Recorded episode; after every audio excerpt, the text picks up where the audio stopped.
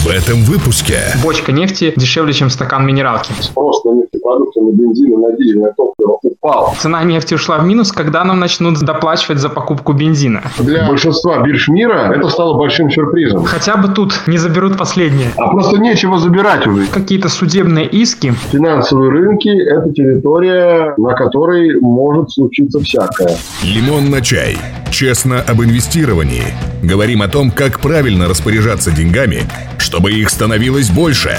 У микрофона Евгений Коваленко, автор крупнейшего телеграм-канала об инвестировании, и Олег Кабелев, кандидат экономических наук. Друзья, всем привет! С вами очередной выпуск подкаста «Лимон на чай» и ваш любимый ведущий я, Евгений Коваленко, и Олег Кабелев. Олег, привет! Приветствую вас, Евгений. Так, Олег, сегодня у нас будет тема, связанная с нефтью. Мы будем разбираться, что же там произошло с нефтью, почему ее цена упала до отрицательных значений, и почему сейчас все пишут о том, что бочка нефти дешевле, чем стакан минералки. Да, Евгений, дожили мы с вами и наши слушатели до таких славных времен, когда э, только о нефти, по-моему, последние недели полторы все и говорят. На самом деле они стали говорить еще с 6 марта, но то, что произошло в последние несколько дней, достойно упоминания и, наверное, отразится в истории навсегда. Лимон на чай. Такой небольшой экскурс введу в курс тех, кто не в курсе, что там происходит. 20 апреля на бирже цена нефти майского фьючерса VTI упала до отрицательных значений минус 40 долларов, ну там минус 37. Это значит, что тот, кто продавал нефть, должен был еще за это доплачивать. Все верно, все верно, Евгений. Более того, я вас хочу поправить, минимум был минус 40 долларов и 32 цента за нефть марки WTI. Более того, это стало большим сюрпризом для большинства бирж мира, которые были привязаны, скажем так, к расчетным фьючерсам на марку WTI, и которые на следующий день активно чесали себе затылок, не понимая, а как рассчитываться с контрагентом. Да, то есть должны вроде бы платить они за нефть, а в итоге получается так, что им еще должны приплачивать за то, что они нефть купили. Ну, в некотором роде, Евгений, это можно, знаете, сравнить с отрицательными ставками по депозитам, когда не банк платит заемщику процент на депозит, а заемщик платит банку за надежность сохранности своих средств в этом банке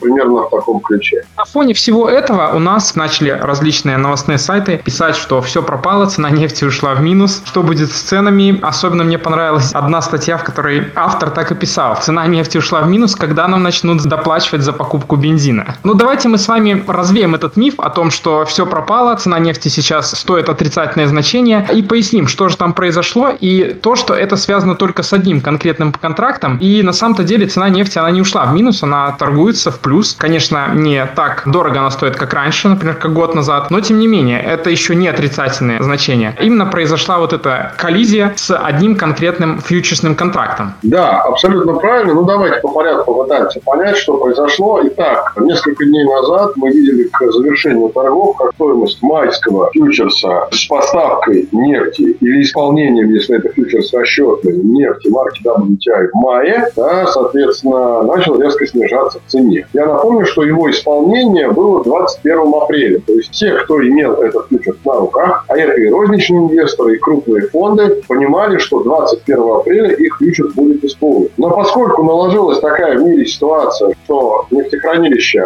в мире практически близки к заполнению, и особенно в Соединенных Штатах, где авиационные компании не летают, спрос на авиатопливо упал, автолюбители сидят дома из-за введенного карантина, спрос на нефтепродукты, на бензин и на дизельное топливо упал. И инвесторы понимали это, в том числе и крупные фонды, и они не хотели дожидаться исполнения фьючерса у себя на баланс. То есть они не хотели дожидаться экспирации или исполнения фьючерса. Они стали активно продавать. Причем такая ситуация была вызвана не только продажами частных инвесторов. Поверьте мне, что никакой частный инвестор не способен, активно продавая, опустить цену до минус 40 долларов. Стали продавать крупные фонды, которые инвестировали в нефтяные фьючерсы и выпускали на свои инвестиции биржевые паи, так называемые ETF. Ну, естественно, они стали активно продавать, и когда такие большие пошли продажи, цена на майский фьючерс WTI неумолимо пошла вниз. Тут надо сказать, что вообще вся нефть в мире продается несколькими способами. Наверное, самую большую львиную долю занимает именно прямые контракты, когда производитель нефти заключает прямой договор с покупателем, и они по этому договору рассчитываются. И в этом договоре может даже быть прописана конкретная цена, по которой продается нефть в определенном периоде. И вот этот э, контракт, он никак не повлиял на их цену, потому что у них все договора и все отношения зафиксированы, и все цены. Это вот такой первый кусок, как продается нефть. А второй большой кусок это то, что вот произошло на бирже. Это продажа такая централизованная, когда есть площадки биржи, на которых участники могут продавать свои запасы нефти, а другие участники, которым эта нефть нужна, они могут их покупать. И как раз-таки вот эта история произошла именно с биржевыми ценами и с контрактами на нефть. Поэтому не стоит рассчитывать, что тут все в мире нарушено, и сейчас мы оказываемся в какой-то ситуации, когда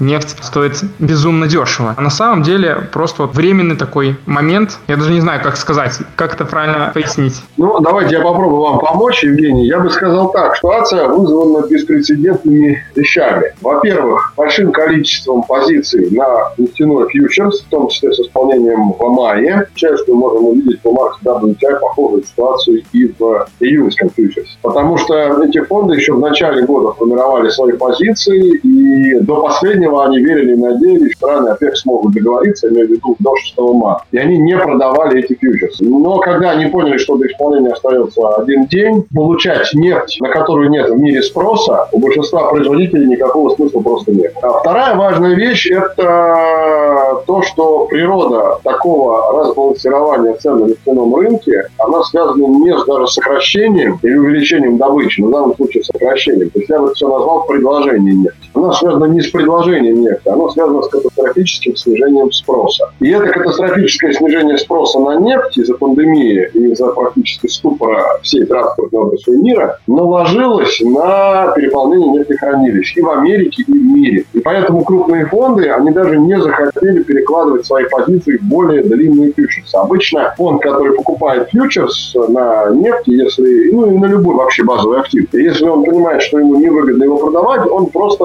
производит так называемое роллирование. Это умное слово, но на самом деле ничего в нем умного и сложного нет. Это просто перенос позиции из фьючерса, который исполняется, в следующий по сроку исполнения фьючерс на тот же базовый актив. Ну и поскольку в этот раз никто не захотел это самое роллирование делать, все стали активно продавать, а, вот, собственно говоря, что и произошло. Но при этом падением цены на фьючерс WTI майский до минус 40, августовские, сентябрьские фьючерсы на WTI в этот же самый день торговались с ценой 30-35 долларов. Поэтому вы правы, говоря о том, что ничего тут катастрофического нет. Просто так уникально сложились обстоятельства. Кстати говоря, впервые в мире. Впервые в истории. Да, впервые в мире, впервые в истории. Лимон на чай. Про инвестиции. Смотрите, Олег, такой вот уточняющий вопрос по поводу роллирования. Эта операция как происходит? То есть сразу крупные фонды продают, например, контракт какой-то фьючерсный, а потом покупают сразу следующий? Или это какая-то отдельная прям операция роллирования? Нет, это, как правило, операция, которая часто автоматически уже подозревается и упоминается крупными фондами, когда они входят в ту или иную позицию. Как правило, фонды могут э, предусмотреть такую ситуацию и за несколько дней до исполнения фьючерса, еще не продав фьючерс, который должен вот-вот исполниться, они покупают на тот же базовый актив фьючерс новый. Ну, со следующим месяцем исполнения, да, либо кварталом. Ну, все зависит от того, на какой базовый актив фьючерс. Обычно э, более дальние фьючерсы стараются купить пораньше, поскольку чем ближе к экспирации, тем менее выгодно его покупать. Ну, на самом деле, для некоторых людей все-таки эта ситуация закончилась плохо, потому что есть ряд инвесторов на московской бирже, которые попали на деньги во всей этой ситуации. Таких людей порядка 800 человек. И те люди, которые на своем счету имели положительный баланс, то есть у них были свои деньги, и они за свои деньги покупали нефть, они в итоге должны остались брокеру. Вот сейчас в интернете даже можно найти различные скриншоты, различные истории, где человек, у него свой капитал был 7 миллионов, и за счет того, что он неудачно купил фьючерс на нефть, в итоге образовался убыток 12 миллионов. То есть остался еще должен после таких операций неприятных. Да, да, и тут важно сказать, что это на самом деле прецедент. Но история, слава богу, в компании, в которой я работаю, я специально на следующий день стал смотреть, были ли у нас клиенты, которые покупали фьючерсы на поставку WTI, таких не нашлось. А если говорить о других клиентах, да, это действительно прецедент. И более того, правилах расчета контрактов по московской бирже оказалось, что не предусмотрена ситуация, когда на следующий день исполнения контракта на Чикагской бирже, собственно говоря, на которой эти фьючерсы первоначально и торгуются, возможно торговля с отрицательной ценой. То есть обычно московская биржа запрашивает Чикагскую биржу да, по количеству сделок и по закрытию цены исполнения да, фьючерса. Исходя из этого происходили расчеты. А тут, а, собственно говоря, произошло так, что они запросили Чикагскую биржу, Чикагская биржа им сказала, что торги у вас по вашему времени закончились, когда цена была 8 долларов 84 цента за бочку WTI, а у нас торги закончились, э, цена была минус 40 долларов 32 цента. И, естественно, для большинства бирж мира это стало большим сюрпризом. И на многих биржах торги 21 апреля фьючерсом на WTI вообще не проводились. И на московской бирже в том числе. Поэтому это прецедент, и теперь брокерам многим придется, в общем-то, задуматься над э, тем, как изменить э, правила торгов и, может быть, даже правила подачи поручений со стороны своих клиентов. Это интересная история. Лимон на чай. Вы думаете, будут какие-то судебные иски московскую биржу за то, что получилась такая ситуация? Потому что на следующий день была же цена уже положительная, то есть она потом ушла в плюс. Ну, это был уже июньский фьючерс, который начал торговаться на следующий день. Это уже немножко другая история. Ну, я надеюсь, что такого большого вала иск будет, хотя, наверное, это возможно. Это возможно, но с другой стороны, вы понимаете, тут я не юрист, я скорее экономист. Я подозреваю, что когда человек покупает фьючерсный контракт, и вообще, когда он открывает счет брокерский у брокера и открывает доступ себе к срочному рынку, он подписывает так называемые правила поведения на срочном рынке. И он четко должен понимать свои риски и преимущества. Возможно, там подобные вещи были указаны в качестве рисков. Но то, что там была указана отрицательная цена на базовый э, актив фьючерс, часа. Я думаю, что нигде указано не было. Это вообще для мира и для истории абсолютно новая история. То есть, если облигации ранее уходили в отрицательную зону, вот, например, американским казначейским облигациям коротким уже сейчас отрицательная доходность, да, и отрицательные ставки по депозитам никого уже не удивляют, то здесь действительно это что-то новое. И опять же, я думаю, что попытается биржа со своим юридическим департаментом, не обязательно московская, вообще биржа, защитить себя, указав клиенту на те риски, которые он берет, подписывая договор, открывая там брокерский счет и подключая себе срочный рынок. Но, возможно, найдутся те люди, которые потеряли много, которые наймут адвокатов и попробуют пройти до конца. Но мне кажется, их будет немного.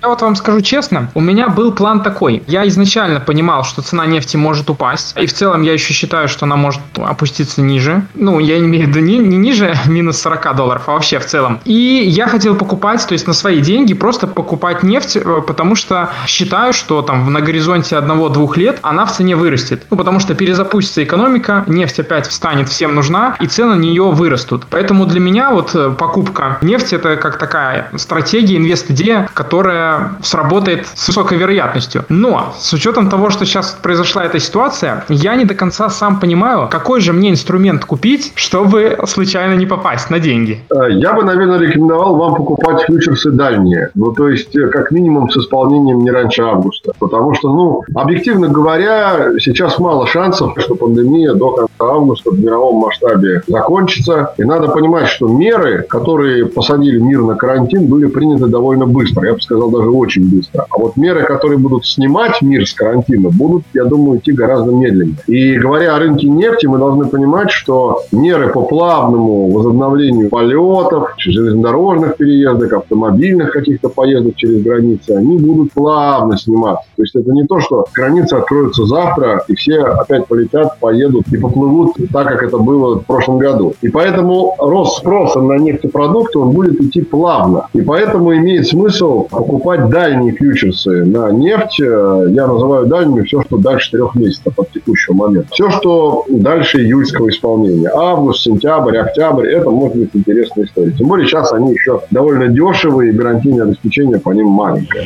Лимон на чай. Инвестирование для каждого. Ну, смотрите, есть же еще вариант купить ETF, который вкладывается в различные фьючерсы, то есть не в один фьючерс э, конкретной марки, да, а в разные фьючерсы разных марок нефти, в разные даты экспирации. Может быть, такой вариант более интересен? Абсолютно, абсолютно с вами согласен. Да, это тоже вариант, но просто как-то вы спросили про фьючерс, я ответил вам про фьючерс. Да, и тех это хорошая история, но опять же, надо внимательно смотреть, какие фьючерсы инвестирует фонд и какие там даты исполнения. То есть ни в коем случае, на мой взгляд, не покупать фьючерсы с ближними датами. Ну, а вообще, кроме покупки фьючерса на нефть и кроме покупки ETF, который вкладывает фьючерсы, есть ли еще какие-то инструменты, которые позволяют купить нефть, не саму бочку, а вот вложиться в нефть, но при этом не несут такие риски, вот как случились на днях? Ну, я тут не буду, наверное, сильно оригинален. Это те же акции нефтедобывающих компаний. Кстати говоря, сейчас э, меня лично многие участники рынка, которые работают спрашивают последние несколько дней, что я думаю по поводу сланцевых американских компаний. Ну, естественно, не сию секунду. Сию секунду про них можно думать только одно, лишь бы они выжили. Ясно, что какие-то из них обанкротятся, но в то же время понятно, что есть и стратегические компании, которые в том числе работают на гособоронзаказ Соединенных Штатов, и которые государство будет спасать, да, не давая им обанкротиться. И вот покупать,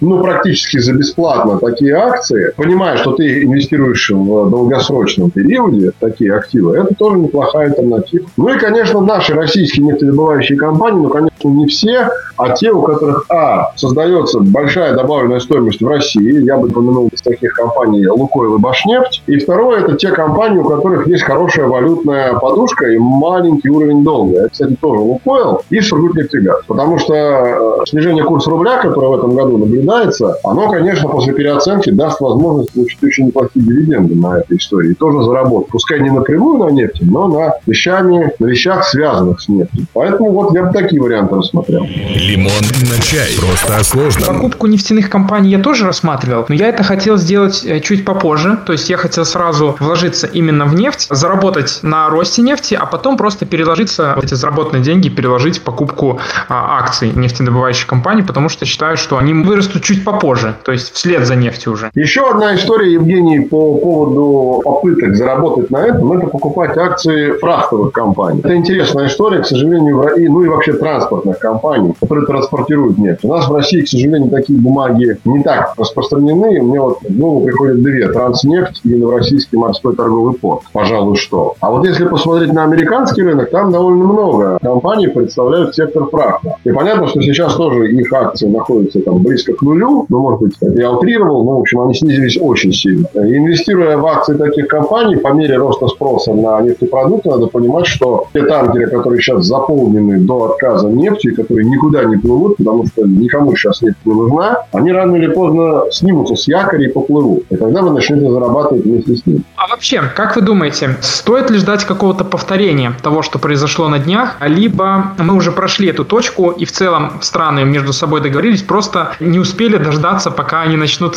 применять те договоренности, которые закрепили? Два факта я вам скажу, Евгений, нашим слушателям. Первый факт. В целом спрос на нефтепродукты снизился на 30-35 миллионов баррелей в день. Сокращение ОПЕК+, которое стартует с 1 мая, предполагает сокращение добычи на 20 миллионов баррелей в день. Как вы видите, эти цифры не равны. Ясно, что страны ОПЕК могут эти цифры регулировать. Ясно, что они могут увеличивать то количество нефти, которое нужно сократить. Но для меня до сих пор остаются без ответа два вопроса. Первое. Почему нельзя было суммарно всем странам ОПЕК сократить на 35 миллионов баррелей в день? И второе. Почему нельзя было это сделать немедленно? Если бы это было сделано немедленно, я думаю, что мы бы с вами не видели бы таких пируэтов с ценой, которые мы наблюдали несколько дней назад по марке WT. Если бы даже Соединенные Штаты присоединились к сделке, просто присоединились, даже не начав сокращение, пускай даже с 1 мая, мы бы тоже, наверное, этого не видели. И второй момент. Крупные фонды, крупные ETF-фонды, которые формировали свои позиции фьючерсные на нефть в начале года, не до конца продали все, что у них есть, потому что, как правило, такие фонды покупают массово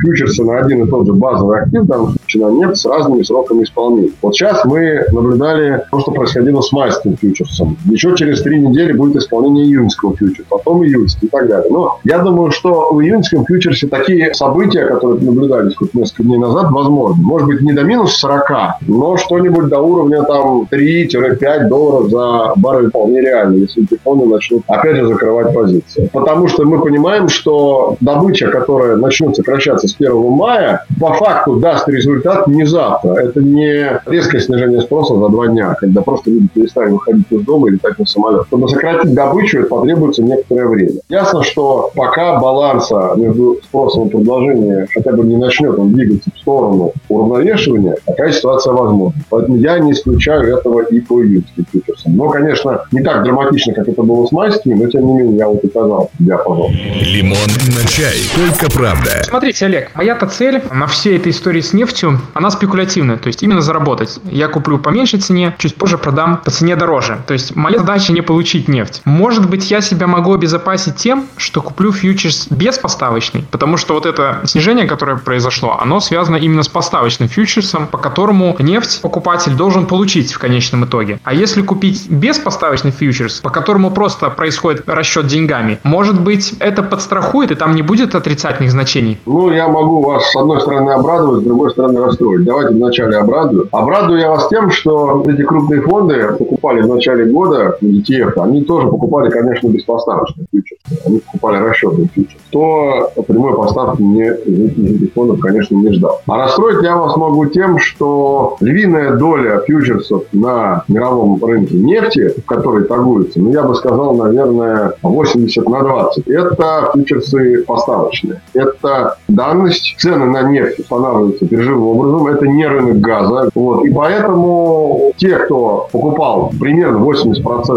покупатели фьючерс, они ставочные покупал, скажем, фьючерс с поставкой в мае, они очень сейчас переживают за то, что происходит на рынке нефти, они как манны небесные ждут начала сокращения добычи. Именно поэтому, отвечая на ваш вопрос, как спекулятивно заработать, не дожидаясь прямой поставки, отвечаю вам, покупать беспоставочные расчетные фьючерсы на нефть или ETF на эти фьючерсы на нефть с дальними сроками исполнения. Август, сентябрь, может быть даже октябрь и так далее поздно немножко, понимаете, потому что непонятно, что там будет в августе, с учетом того, что пандемия пока не уходит никуда, и с нами она есть. И страны не выходят сильно из карантина, то есть вроде как держатся. И тут еще выходят новости о том, что может быть вторая волна вируса. Но я могу вас только обрадовать тем, что, знаете, как перефразирую известного польского юмориста Станислава Ежелеца, ниже уже некуда, снизу постучать. Да? Если вы имеете в виду такую ситуацию, то, наверное, она вряд ли возможна. И я не очень себе представляю, что значит снизиться еще, потому что сейчас он от уровня февраля-января упал на, еще раз повторюсь, 30-35 миллионов баррелей в сутки. При том, что суммарно в мире в сутки до начала пандемии добывалось порядка 120-130 миллионов баррелей в день. И спрос упал в четверть. То есть это значит, что для того, чтобы он восстановился, нужно сократить предложение не на четверть, а как минимум там на 30-35%.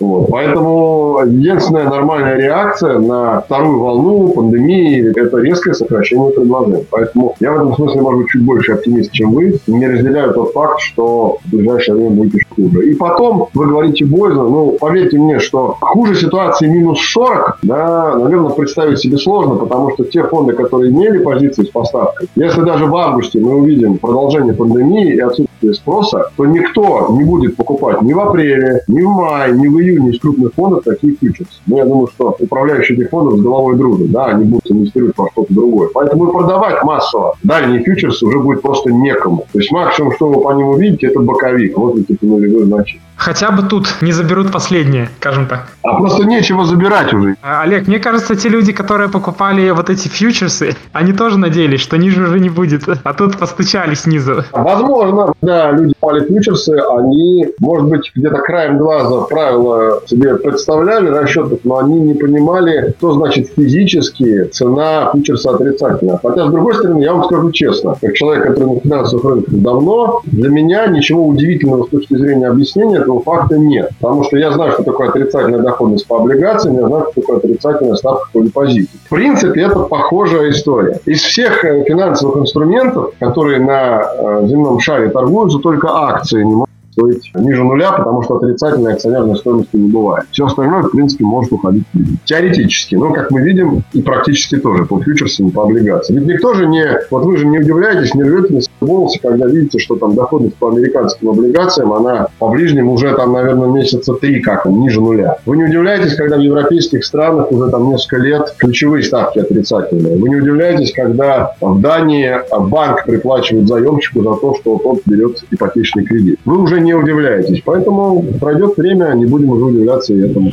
Лимон на чай. Знаем и делимся. Вы сами как-то планируете на всей этой истории заработать, то есть вложить деньги в нефть? Потому что, мне кажется, это такой способ верниковый, в том плане, что спрос рано или поздно восстановится, потому что нефть – это основной товар сейчас в мире. Ну, пока еще да, но если честно, Евгений, я э, давно наш способ заработать, в принципе, это делаю, но только не на нефти, как ни странно, потому что тот период, когда общая паника и резкое снижение спроса на рынке нефти, я просто себе задаю вопрос, а чем же это может компенсироваться? На что у нас растет спрос еще? И одновременно с резким падением спроса на нефть растет спрос на что-то другое. Да, на другие активы. Мне, например, сейчас нефтяные активы не очень интересны, скажу честно. Мне гораздо интереснее те активы, которые в панические времена растут. Например, золотодобывающие активы. Ну, то, о чем я рассказывал уже на наших предыдущих с вами подкастах. Это активы, которые связаны с компаниями, которые зарабатывают от снижения курса рубля, зарабатывают на росте спроса на продукты питания в период пандемии и так далее, и так далее. В принципе, у меня руки не связаны. Надо мной не стоит человек с пистолетом в у виска и говорит, инвестируй только в нефть и заработай только на это.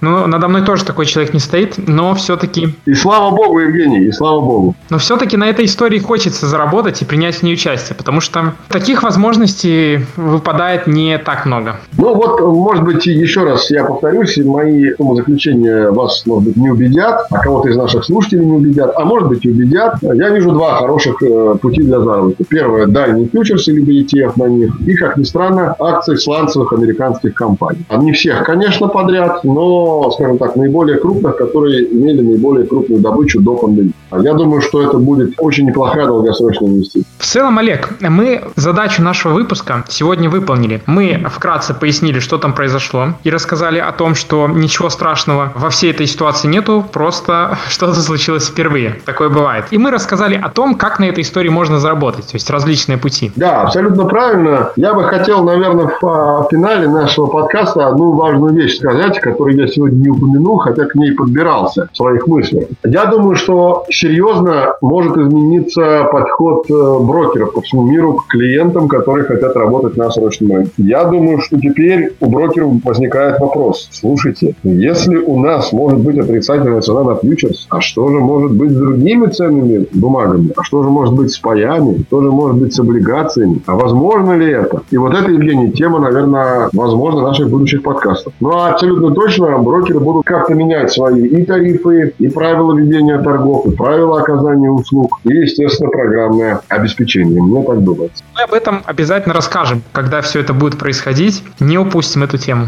Я очень надеюсь, ну и призываю наших слушателей и вас а, внимательно следить за ситуацией и помнить, что финансовые рынки – это территория, на которой может случиться всякое. За всю историю финансовых рынков бывает и такое то, что произошло и на прошлой неделе, поэтому нужно быть готовым набрать на себя и повышенные доходности, и повышенные риски. Тем более мы всегда говорим, что срочный рынок – это рынок для тех людей, которые понимают, куда они идут и что они делают со теми срочными инструментами, которые они покупают. Это важно. Олег, спасибо большое, что рассказали, поделились своими мыслями, ответили на вопросы. Я тогда предлагаю нам сегодня со зрителями прощаться, и в следующих выпусках мы уже будем разбирать новые темы, новые новости, которые ждут нас впереди. Спасибо большое вам, Евгений. В конце хотел бы обратиться и к вам, и ко всем с просьбой. Берегите себя, следите за своим здоровьем. Никакие фьючерсы, никакие финансовые рынки не ценнее вашего здоровья. Здоровье – это сегодня, в настоящий момент главное. Берегите себя и, конечно, одновременно с этим слушайте подкаст «Лимон на чай», где мы будем стараться отвечать на самые насущные вопросы. Всем спасибо, до свидания и до будущих подкастов. Пока. Всем пока. Подписывайтесь на наш телеграм-канал «Лимон на чай».